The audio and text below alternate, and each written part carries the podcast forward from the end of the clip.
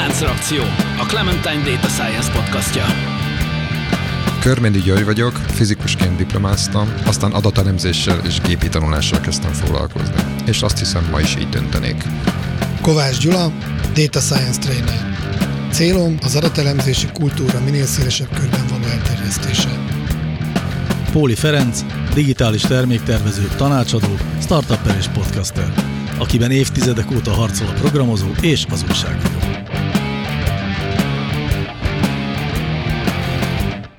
Szervusztok, kedves hallgatók! A Lánc Reakció Podcast nyári, nem külön kiadása újra itt van. Mindenki kinyaralta magát.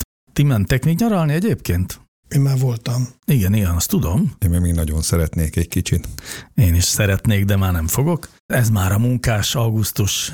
És ma, hát a nagyon munkás dologról lesz szó, nem is tudom, valahol félúton a szokásos sajtógyalázás, social média gyalázás és adatalapú gondolkodás háromszögében fogunk mocorogni, de mielőtt ebbe belevágnánk, azelőtt felteszek nektek egy meglepetés kérdést, ami úgy szól, hogy eh, szerintetek a társadalom tudományoknak van-e még valamilyen jelentősége, vagy általában milyen jelentősége van a társadalom tudományoknak?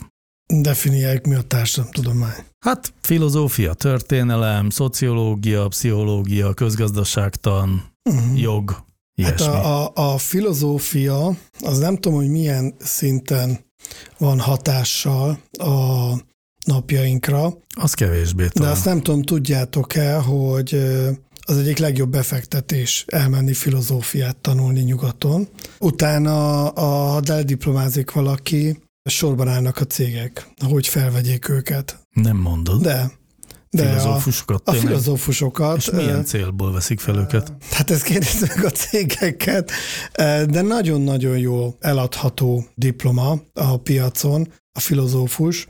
Én is meglepődtem, amikor olvastam erről, nem is egy cikket, hanem többet. Te valami egyetemnek a filozófus szak reklámozó cikkét olvastad, vagy? Mert én ezt el nem hiszem, Gyula, ne hogy Hát keres utána, hogy mennyire piacképesek a filozófusok, és nagyon meglepő módon. ó, Hát eh, nyilván ne egy ilyen TS-re gondolj, az agromérnök mellé keresnek filozófust, hanem ilyen rohadt nagy cégeken belül, ahol ilyen stratégiákban is gondolkoznak meglepő módon, ami itthonról, Magyarországról nézve szinte irigylésre méltó. Ezeknél a cégeknél komoly pozíciókat kapnak. én mindig azt hittem, hogy filozófus túlképzés van. De a kérdés nem teljesen ez volt. Nem ez. Nem, ez, nem de- teljesen ez volt, és nem is feltétlenül pont a filozófusokra akartam kihegyezni. Meg eleve az a kérdés, hogy a filozófus az társamtudós-e? Az. Igen. Hát definíció szerint mindenképpen. Én azt hittem, hogy a social sciences-nek annak van egy ilyen szűkebb értelmezése, amiben inkább a szociológusokra és a tárterületeire gondolunk. És a filozófust azt én inkább ilyen bölcsésznek, ilyen heavy full-time bölcsésznek gondolom. Full-time bölcsész? Hát vagy olyan, nem Hát, tudom. Hát mert azért, az mert ugye a meredek. szociológián például van matematika, tehát ott kéne, ugye, hát most Van. valami ka- kapcsolódunk, Mhm. uh-huh. statisztikát ö, ö, szokás tanulni, az mondjuk a BTK-n ott kevésbé.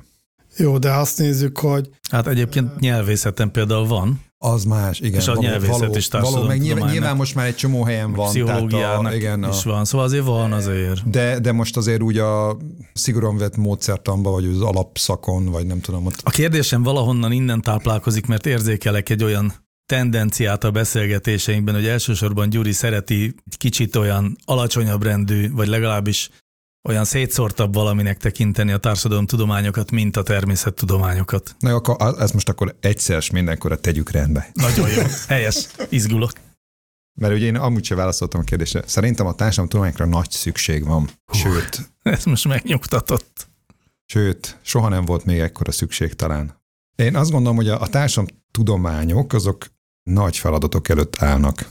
Mert hogy ezeknek a feladatoknak a nagy részét meg nem oldották meg, tehát könnyű a fizikusoknak, meg a többinek, ahol már azért alapvetően régóta komplett és bevált tudományos modellek vannak, amik, amik tök jól írják le a valóságnak azt a részét, amivel ezek a tudományok foglalkoznak, szemben a társadalomtudományokkal, ahol viszont alapvetően azért, mert ezek ilyen, hogy a fizikusok mondják ilyen mondjuk komplex rendszerek, vagy még annál is komplexebbek, ezért aztán hát ilyen matematikai modellek nem írták le az embernek, illetve az embereknek a viselkedését, illetve csak kis részben és abszolút csak rész, részterületeit, meg természetesen ezeknek a módszereknek egyébként van korlátja, mert senki nem gondolja azt, hogy majd az itt teljesen le lesz, vagy hát nem tudom, én legalábbis nem gondolom, magamról beszélek, hogy ezek teljesen le lesznek írva. Viszont azt is gondolom, hogy egy csomó területen azért a korábbiaknál sokkal több adattal fogunk rendelkezni.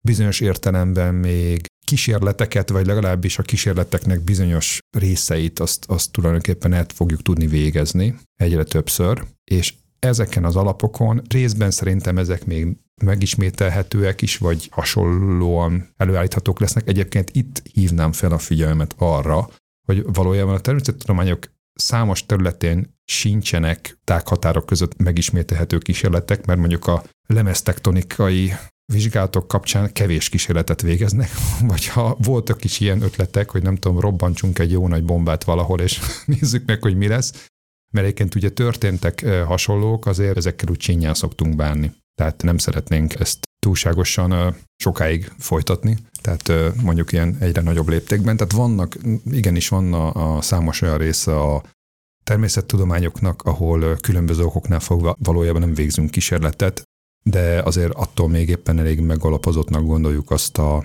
azt a modellt más okoknál fogva. És hogy a társadalomtudományok következő időszakban én azt várom, hogy sokkal mélyebben lesznek matematizálva. Én ide csatolnám egyébként a közgazdaságtudományokat, ahol hát én, én azon egyébként bizonyos értelemben szívesebben köszörülöm a nyelvemet, mint a talpas szociológusokon, mert ott nagyon szívesen tetszelegnek a matematika ruhájában, és nagyon szívesen csinálnak úgy, mint hogy ott valami exakt tevékenységet végeznének, közben meg nem. Tehát, hogy amikor, amikor a, mondjuk egy makroközgazdászok megszólalnak a gazdaságról, hát azok ilyen modellek, mondjuk modelleknek tekinthetők mindenképpen, amiket ők használnak, de ezek gyönge modellek. Tehát ezek, ezek mondjuk ilyen természettudományos szemmel nézve, ezek baromi gyönge modellek. És hát rendre tehát tényleg ez az esőcsináló jelleggel várjuk a hatását, hogy most akkor lesz hatása, vagy nem, vagy valójában semmit nem kellett csinálni, csak jött az eső, vagy esett az infláció. Tehát, hogy valójában ezek nem tekinthetők ilyen természettudományos értelembe véve tudományoknak, ott is azért egy, egy komolyabb változást várok majd még, mert szerintem ott, ott talán még nagyobb gázok vannak. Jó, egy kicsit megnyugodtam ez ügyben. Na de hogy hogy jött ez ide? Egy-két hete jelent meg egy nagy kutatás, amit 17 független kutató végzett a Facebook anyacégével, a Metával együttműködve, amennyiben is a Meta a rendelkezésükre bocsátotta azt a lehetőséget, egyébként 2020 őszén telén, hogy módosíthassák az algoritmus által emberek elé tett posztok generálásának a módját, és így módon összehasonlíthassák a Na, igen, hát egyel visszább tehát a kutatásnak az volt a célja, hogy megállapítsa, hogy a Facebook írfolyamának milyen hatása van a politikai véleményeknek a polarizáltságára. Mert ugye sokszor vádolják azzal a Facebookot, hogy nagy szerepe van abban, hogy, a, hogy egyre polárisabb a politikai gondolkodás, hogy, a, hogy mindenki szélsőségekbe gondolkodik, és nem figyeli a másik érveit, és ezt kívánták megvizsgálni, erre kérték fel ezt a 17 kutatót azzal, hogy akkor próbáljuk ki, hogyha vannak olyanok, akiknek mondjuk nem az algoritmus adja a posztokat, hanem valami más módon kapják azokat, akkor mi történik. Ennek a kutatásnak az első három tanulmánya jelent meg most július végén. A Science és a Nature neves magazinok tárgyalták a kérdést, és hát, hogy nagyon sommásan összefoglaljam, az jött ki, hogy nem nagyon látni összefüggést a... Tehát magyarul, hogy a, hogy a Facebook nem tehet semmiről. Ez az elsődleges értelmezés. De aztán ez persze érdemes a mélyére menni a dolognak, vagy mélyebbre menni, azt fogjuk most megpróbálni, meg egyébként azt is, hogy egyáltalán szokták-e ezt máshogy mérni, és mennyi időre tekint vissza ezzel, meg az ezzel kapcsolatos ilyen társadalomtudományi fogalmakkal való dobálózás, vagy, vagy beszélgetés. Valójában ugye az van, hogy az életünkben a digitális média, az meg az egész virtuális világ, vagy nem tudom, hogy mondjam az egészet, ez tulajdonképpen egy ilyen egy domináns szerepet tölt be mára, szemben a nem tudom 20-30 évvel ezelőtti állapothoz képest.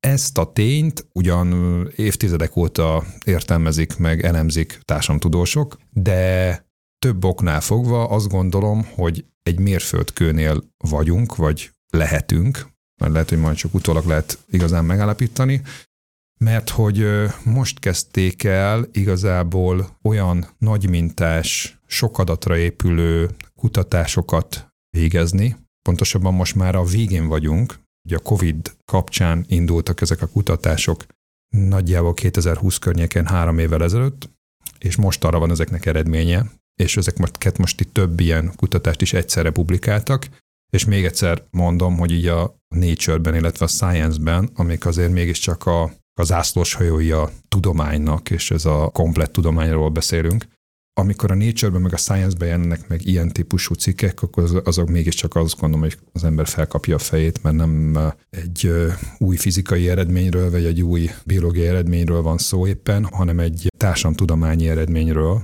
ami ebben a kontextusban is, hogy az előbb elején felvezettük, adott esetben kiállhatja a próbát.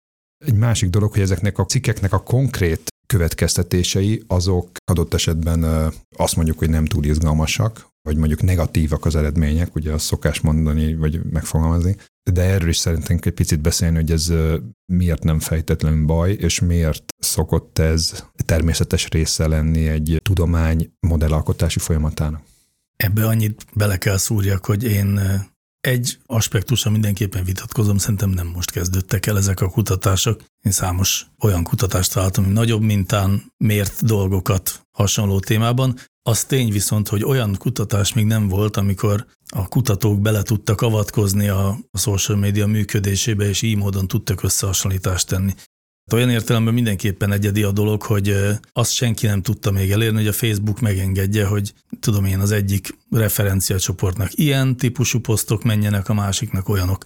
Ők maguk csináltak ilyet, mármint a Facebook az, sőt, hát híres arról, hogy ezt az ember kísérletet lényegében a létezése óta csinálja, ezt lehet, hogy most nem fogjuk eldönteni, hogy a, ezt a mérföldkövet ezt hova helyezzük el, és hogy ez valóban most indokolt elhelyezni, vagy esetleg már ez korábban megtörtént, de, de én azt gondolom, hogy van mérföldkő, és különös sen, hogyha most visszamegyünk egy picit ennek a múltjára, vagy hogy honnan indultunk, tehát a digitális valóságnak a ránk való hatásának az értelmezésében, modellalkotásában, hogy egy picit visszamegyünk ennek a történetébe, akkor, akkor, akkor láthatjuk azért itt a, a jelentős változást, a mérhetőség, a kvantifikálhatóság a modellalkotás felé tett úton.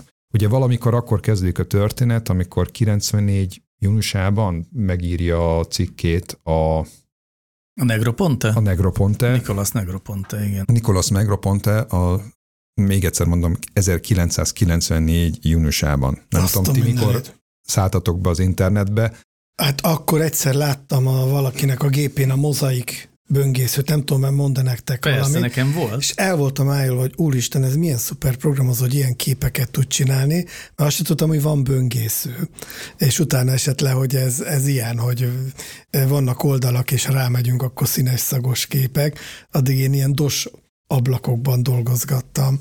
Tehát ez nagyon őskor. Szóval, hogy a, hogy a Negroponte már akkor megfogalmazta ezt a daily me fogalmat, amivel tulajdonképpen azt érzékeltette, hogy lehetőség, akkor még ugye nyilván a lehetőséget láttuk ebbe, hogy a lehetőségemben áll mondjuk a napi híreket, az információkat, teste szabnom a, a médiát, és hogy abból a akkori tömegmédia helyzetből, ami ugye ez a push kifejezéssel jellemeznek, hogy ugye tolják neked az információkat, és mondjuk ilyen professzionális média cégek az arcodba tolják, ahhoz képest te egy ilyen pool szerepbe tudsz kerülni, tehát te tudod megválogatni azt, hogy mik azok az információk, információforrások, hírek, egyebek, amik hozzád eljutnak, és amik téged érdekelnek.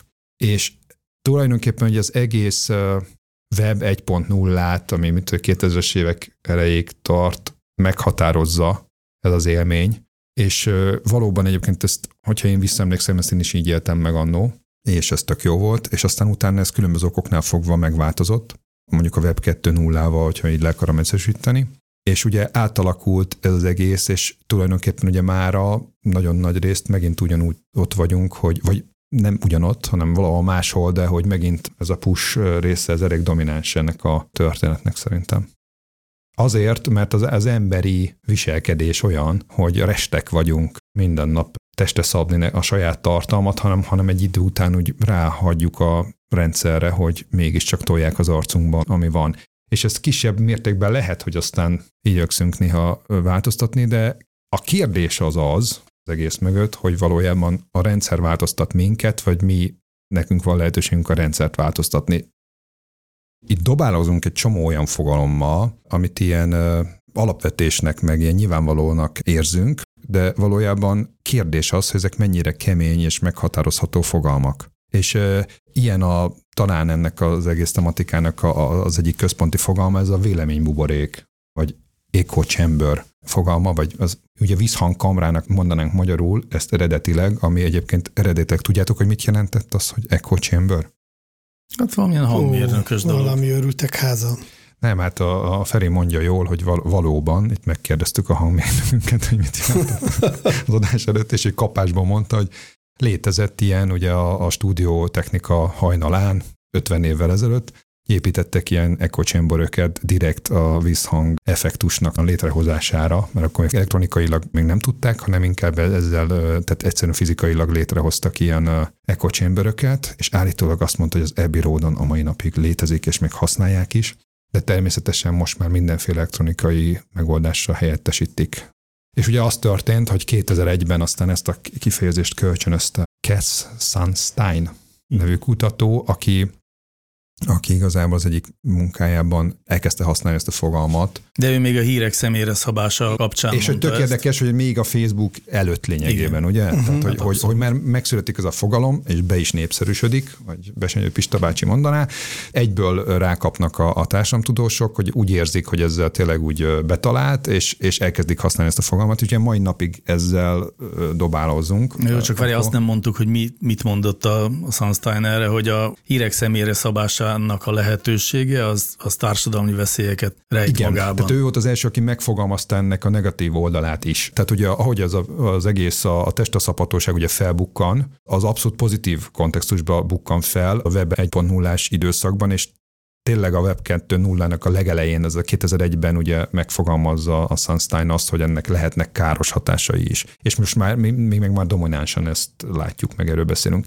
De ettől ez a fogalom, hogy visszhangkamra még nem válik egy exakt tudományos megfogalmazássá, legalábbis ebben a elején emlegetett ilyen természettudományos megfogalmazásmódban, és tulajdonképpen a mai napig én egy bizonyos fokig hiányosnak érzem ennek a ilyen értelembe vett megalapozottságát, illetve az erre alkotott modelleknek is a, a hatókörét. És tulajdonképpen most érünk oda mondjuk ezeknek a legújabb nagymintás kutatásoknak az eredményeig, amikor tulajdonképpen az jön ki ezekben a Nature meg Science cikkekben, és ezek mind negatív eredmények. De mit jelent, hogy negatív hát eredmény? azt jelenti, hogy már pedig ezeknek olyan ráhatása van az életünkre, hogy azok, ezek a nagymintás, viszonylag szigorúan elvégzett kísérletek ezt nem igazolták.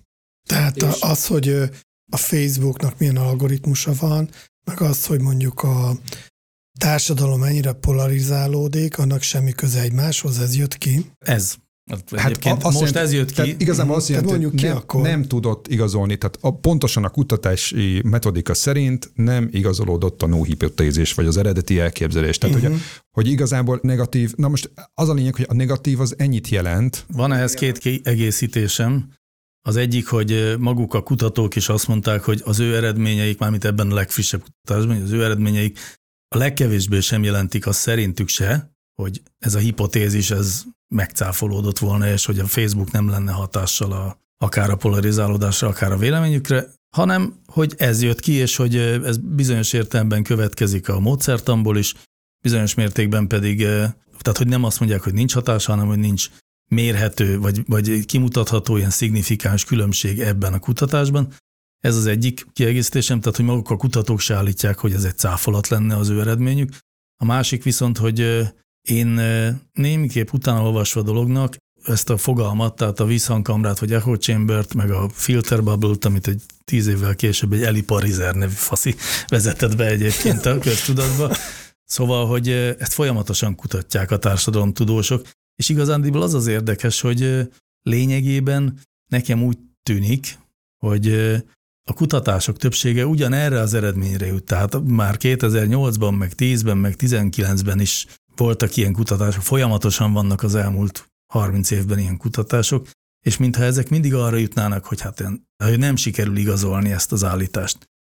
E, ami abból a szempontból érdekes, hogy miközben mi nekünk van egy nagyon határozott percepciónk arról, hogy a social media az beavatkozik a, az embereknek a világlátásába, azon közben ezt a kutatások nem feltétlenül igazolják, és itt hát én ilyenkor, ilyenkor mindig felteszem a kezem, és azt mondom, hogy kezdjünk el egy kicsit arra gyanakodni, hogy amikor az az erős percepciónk, ami van, az jó részt a média által befolyásolt percepció, tehát hogy magyarul az újságírók mindig azt írják, hogy nagyon megváltoztatja, és akkor, amikor ezt így megnézik a tudósok, az valahogy az kevésebb nyilvánosságot kap, csak a, itt még a kinek az érdekében áll szokásos logika is megbicsaklik, mert nem biztos az újságíróknak érdekében áll az, hogy elhitessék veled, hogy ők az ő nekik a cikkeik befolyá, vagy hát a... Hát nem, nekik az áll érdekükbe, hogy azt gondoljam, hogy a Facebook nagyon káros dolog, és inkább őket olvassam ne a Facebookot. Na de, de most a Facebookon a hírekről is szó van, tehát amiket viszont újságírók állítanak elő, sőt leginkább első körben arról van szó. Talán. Igen, csak ugye a, a, a, tehát a Facebookon mindenféle híreket láthatok. És most az újságíró fogalmával nagyon megengedő voltam, azt remélem figyeltet közben. Nagyon hogy... megengedő voltál, igen. ezt, ezt megint csak munka. nem difonáljuk. igen. Szóval, hogy az újságok abszolút ellenérdekeltek a Facebookban, tehát való igaz, hogy manapság mindenki a Facebookról érkezik meg az újságok híreibe, de ezt az újságok nem szeretik. És most még egy disclaimer, hogy amikor most a Facebookot emlegetjük, akkor természetesen a generalizált social hát platformot igen. emlegetjük, uh-huh. mert így a legegyszerűbb, de tulajdonképpen... Hát meg ez a mostani kutatás konkrétan a Facebookon zajlott. Uh-huh. Igen, de hogy a, és az Instán. Meg tulajdonképpen az összes létező platformon ezeket ugye el lehet mondani. Tehát, hogy, hogy ott is, tehát, tehát nem, nem kizárólag a Facebookról beszélünk, a Facebook igen. a leg, tehát az arhetípusa ennek. Igen, igen, igen. Na de azt azért csak mondjuk el, hogy mi volt a kutatás módszertana, és mi lett az eredménye, mert ez hozzátartozik az értelmezhetőséghez. Az történt, hogy három különböző ilyen csoportot állítottak fel a kutatók, mindegyik egyenként kb. 23 ezer emberből állt, és ezeknek a hírfolyamát a Facebook a háromféleképpen változtatta meg. Volt egy olyan csoport, akinek a reshared posztokat, tehát az ilyen újra osztott posztokat kapcsolták ki, tehát magyarul ők nem láthatták azokat a posztokat, amit valamelyik ismerősük osztott tovább. Akkor volt egy olyan csoport, akinek a sima kronológiai sorrendet adták, magyarul nem az algoritmus, hanem egyszerűen a megjelenési sorrend határozta meg, hogy mit látnak, és volt egy harmadik csoport, ahol pedig egy harmaddal csökkentették a user profiához illeszkedő, hasonlóan gondolkodó források által kitett posztoknak az elérhetőségét, tehát ott nem szüntették meg, csak egy harmaddal csökkentették. És azt vizsgálták, hogy az ilyen módon más hírfolyamot kapó felhasználóknak 2020. szeptember és decemberek között, ez három hónapig kapták ezeket a megváltozott posztokat. Változott-e valamit a politikával kapcsolatos véleménye, szavazási hajlandóság, ugye ne felejtsük el, hogy ez pont a 2020-as amerikai elnökválasztásnak a véghajrája, szóval hogy változott-e a, a szélsőségességhez való viszonya, politikai véleménye, szavazási hajlandósága, a választott elnök aspiránsnak a személye. És?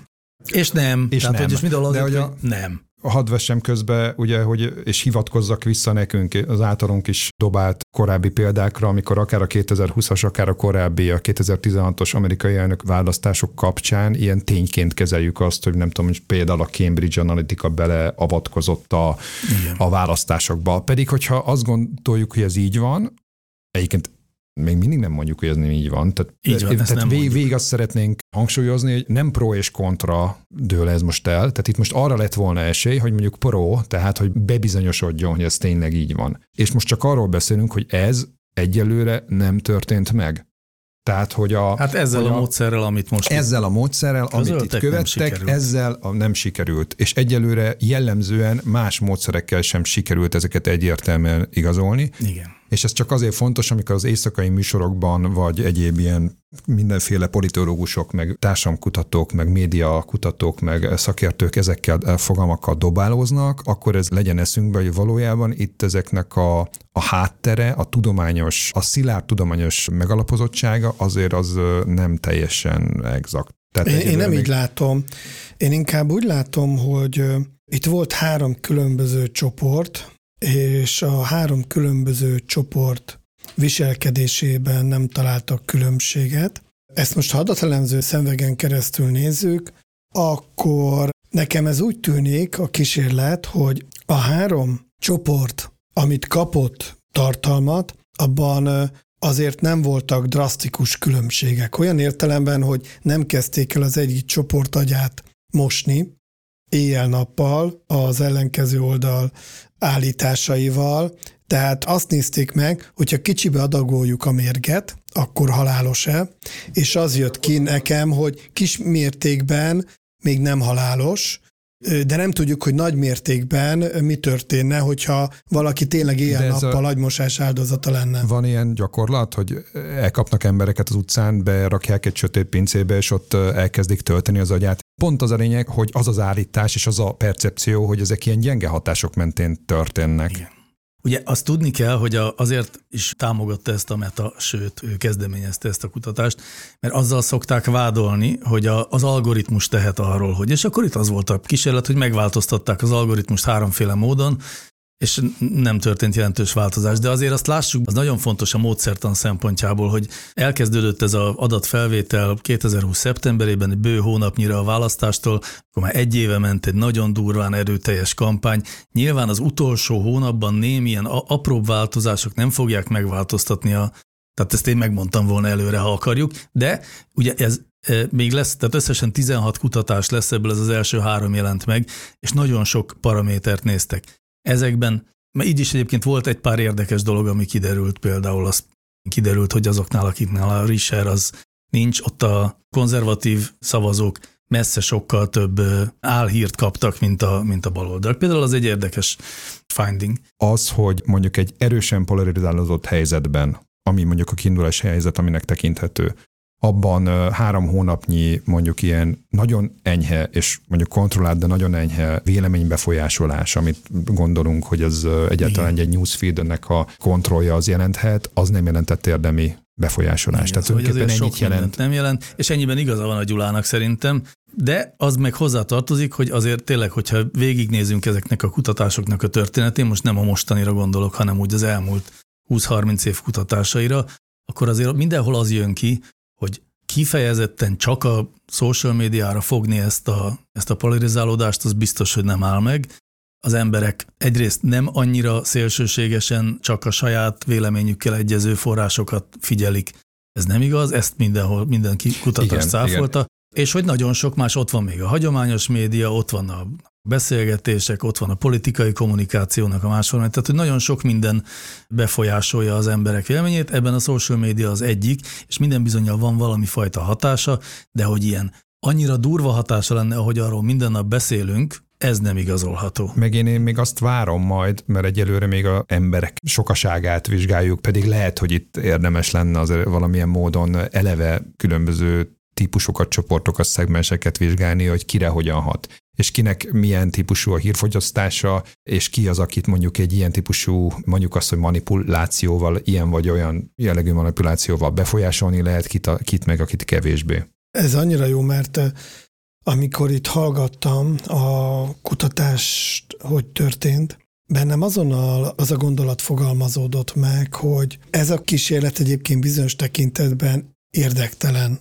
számomra, és reflektálok, amit mondtál, három részre lehet osztani a választásokon résztvevőket, aki az egyik oldalra szavaz, aki a másik, és a bizonytalanok. Na most az ilyen típusú kísérletben én csak őket nézném. Persze, igen, ez is a, ez is a módszertani kérdés, hogy hát itt eleve nyilván azoktól várhatunk egyáltalán valami változást, akik, akik ingadozók, és azok eleve mondjuk ilyen 10%-nál nem szoktak sokkal többen lenni. Igen, ha eleve 90% bármi történik, nem változik a véleménye, Igen. akkor a, ha ki is mutatható a közösségi médiának hatása, az már statisztikai hiba határon van, mert 10%-on belül valami igen, elmozdulást látsz. Ezt csak azért emeltem ki, mert akár az üzleti életre, vagy a hétköznapi elemzéseinkre átültetve itt már többször előhoztuk, hogy milyen rohadt nehéz jó mintát találni az elemzéseinkhez, meg jó célkitűzést. Tehát nagyon sokszor gigantikus elemzéseket csinálunk, úgyhogy gyakorlatilag előre tudom, hogy mi lesz az eredmény. egyszerűen nem jöhet ki semmi más, csak egy negatív eredmény mondjuk, mert rossz a kérdésfeltétel. Ez nem azt jelenti, hogy ezek a kutatások tudományosan nem érdekesek, hisz ha valami bekerül a Nature-be, az biztos, hogy valami. Csak én úgy gondolom, hogy nem az a helyzet, ami kijött, hogy nincs hatással a véleményünkre. Egyrészt, mint említettem, csak egy szűk szegmens, ahol egyáltalán van értelme ezt kutatni. Másrészt nem hiszem, hogy három hónap az megfelelő időtartam volt. Ezek ilyen lassan ölőmérgek. Tehát nem lehet azt mondani, hogy bizonyos mennyiség és időtartam után ne lenne hatással Persze. az emberre, amit hall. Pont arról beszélünk, és akkor itt most hadd csatoljak vissza, ugye mi igazából a Gálik Mihálynak a Visszhangkanglák és szűrőbuborékok című tanulmányából is okosodtunk a felkészülés során, és ő neki van itt egy ezzel kapcsolatban már eleve egy megjegyzése, tehát hogy mi nem teljesen légből kaptuk, vagy csak ilyen megerősítésnek is hoztuk őt, mert amikor ezek a fogalmak, ami ugye az a vízhangkamra, meg a szűrőbuborék kapcsán ő megjegyzi, hogy ezek ilyen érdekes és korszakos jelentőségűnek tűnő felismeréseket érzünk ezek mögött, amelyek jól lehet tudományos mércével még csak egy halovány hipotézisek, de a nyilvánosságban már nagy értéket társítanak hozzá. Tehát hogy ő is pont erre hívja fel a figyelmet, hogy, hogy már elkezdünk ezekről tényként, meg ilyen abszolút exakt fogalmakként beszélni, meg úgy gondolkodunk róluk, meg úgy érvelünk ezekkel, miközben, hogyha azt nézzük, hogy, hogy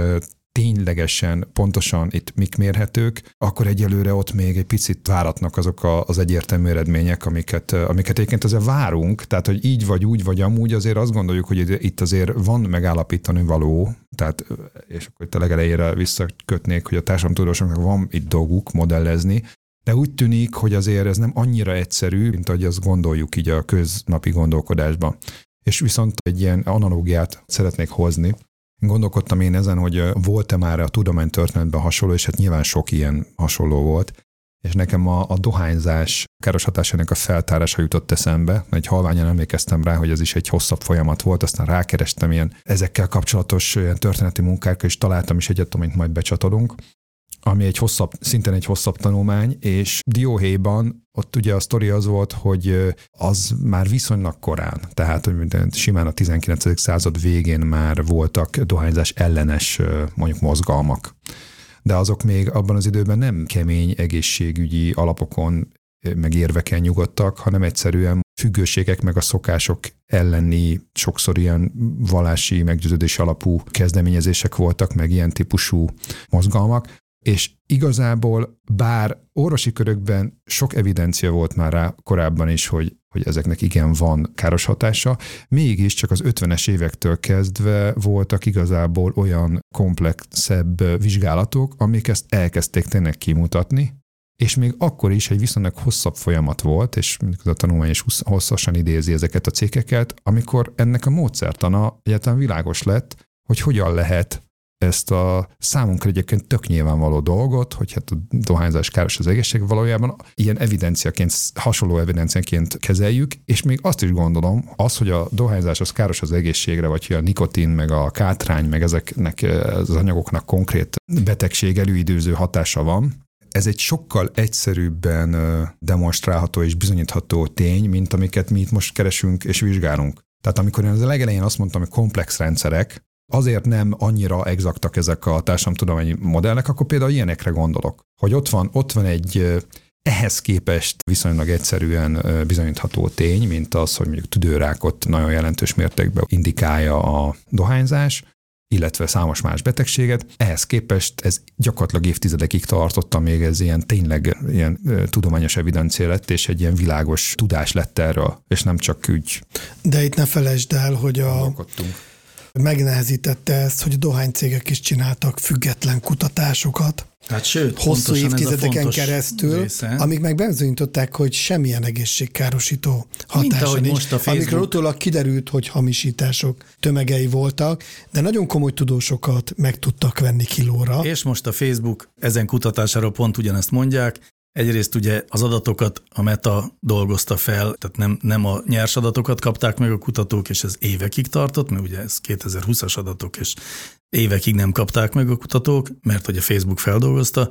Másrészt, aki a szemére veti, maga a kutatás egyik részvevő is azt mondja, hogy, hogy azért ez így majd ne így csináljuk, mert a Facebooknak túl nagy hatalma volt ebben. A kedves hallgatóknak feladnék egy kérdést, hogy vajon én ugyan nem mondtam a két kedves kollégának itt szemben velem, hogy erre kell majd gondolni, amikor én ezt a dohányzásos analógiámat hozom, de mégis mind a ketten erre gondoltak. Igen, igen. Besározták a Facebookot. Egy kicsit azért, de szóval, hogy azért valami mégiscsak kijött, ez apróságnak látszik, de ez egy mondjuk, hogy jó ilyen tovább gondolhatóságot ad ennek a történetnek, hogy az viszont kiderült, hogy azoknak a csoportoknak, akiknek megváltoztatták a figyét, és így vagy úgy, de kevesebb olyan tartalmat kaptak, ami az ő saját véleményüket erősíti, nekik a facebookozási mennyisége az jelentős mértékben lecsökkent. Az viszont egy szignifikáns eltérés volt, uh-huh. hogy ezen három hónap alatt, akik nem az algoritmus szerint kapták a posztokat, azok kevesebbet facebookoztak. Magyarul az algoritmus működik, és magyarul a hasonlóan gondolkodó forrásoknak a posztjai túlsúlya az bizony erősíti a Facebook használatot. Ez kiderült. Ez tök jó, hogy mondtad. Azt hogy okozat üdőrákot a Facebook, ezt majd a... Ez meg Azt nem tudom, egy de ez, ez, ez, ez most így megütötte a fülemet, hogy hosszú évekig tartott, még a Facebook leválogatta az adatokat. Bizony. Tehát, tehát gyerekek, ez egy szelekt. Bizony. Úgy bizony. És akkor volt is valamilyen nagyon kamú szöveg a egyik Facebookos szakértőtől, hogy de hát itt valami ezernél is több paraméter volt, ami szerint kellett válogatni. Úristen, mondtam én magamban. Hát igen. Na jó, szóval tök jó, hogy elbeszélgettünk erről, mert pár dolgot szerintem, pár fogalmat tisztáztunk. Szerintem annyi az üzenetünk mindenképpen, hogy az, hogy most ezt az eredményt a Facebook természetesen már is úgy kezdte el kommunikálni, hát tetszik látni, nincs itt semmi Nincs itt semmi látnivaló. Mhm. Azért ezt vegyük kritikusan, de ahogy azt is, hogy a vízhangkamra hatás, meg a filterbuborék hatás az olyan durva lenne, azt is vegyük kritikával, mindent vegyünk kritikával. Adattudósként ennél szebbet nem mondhatnánk szerintem. Köszönjük a kitartó figyelmet. A viszont is. hallásra.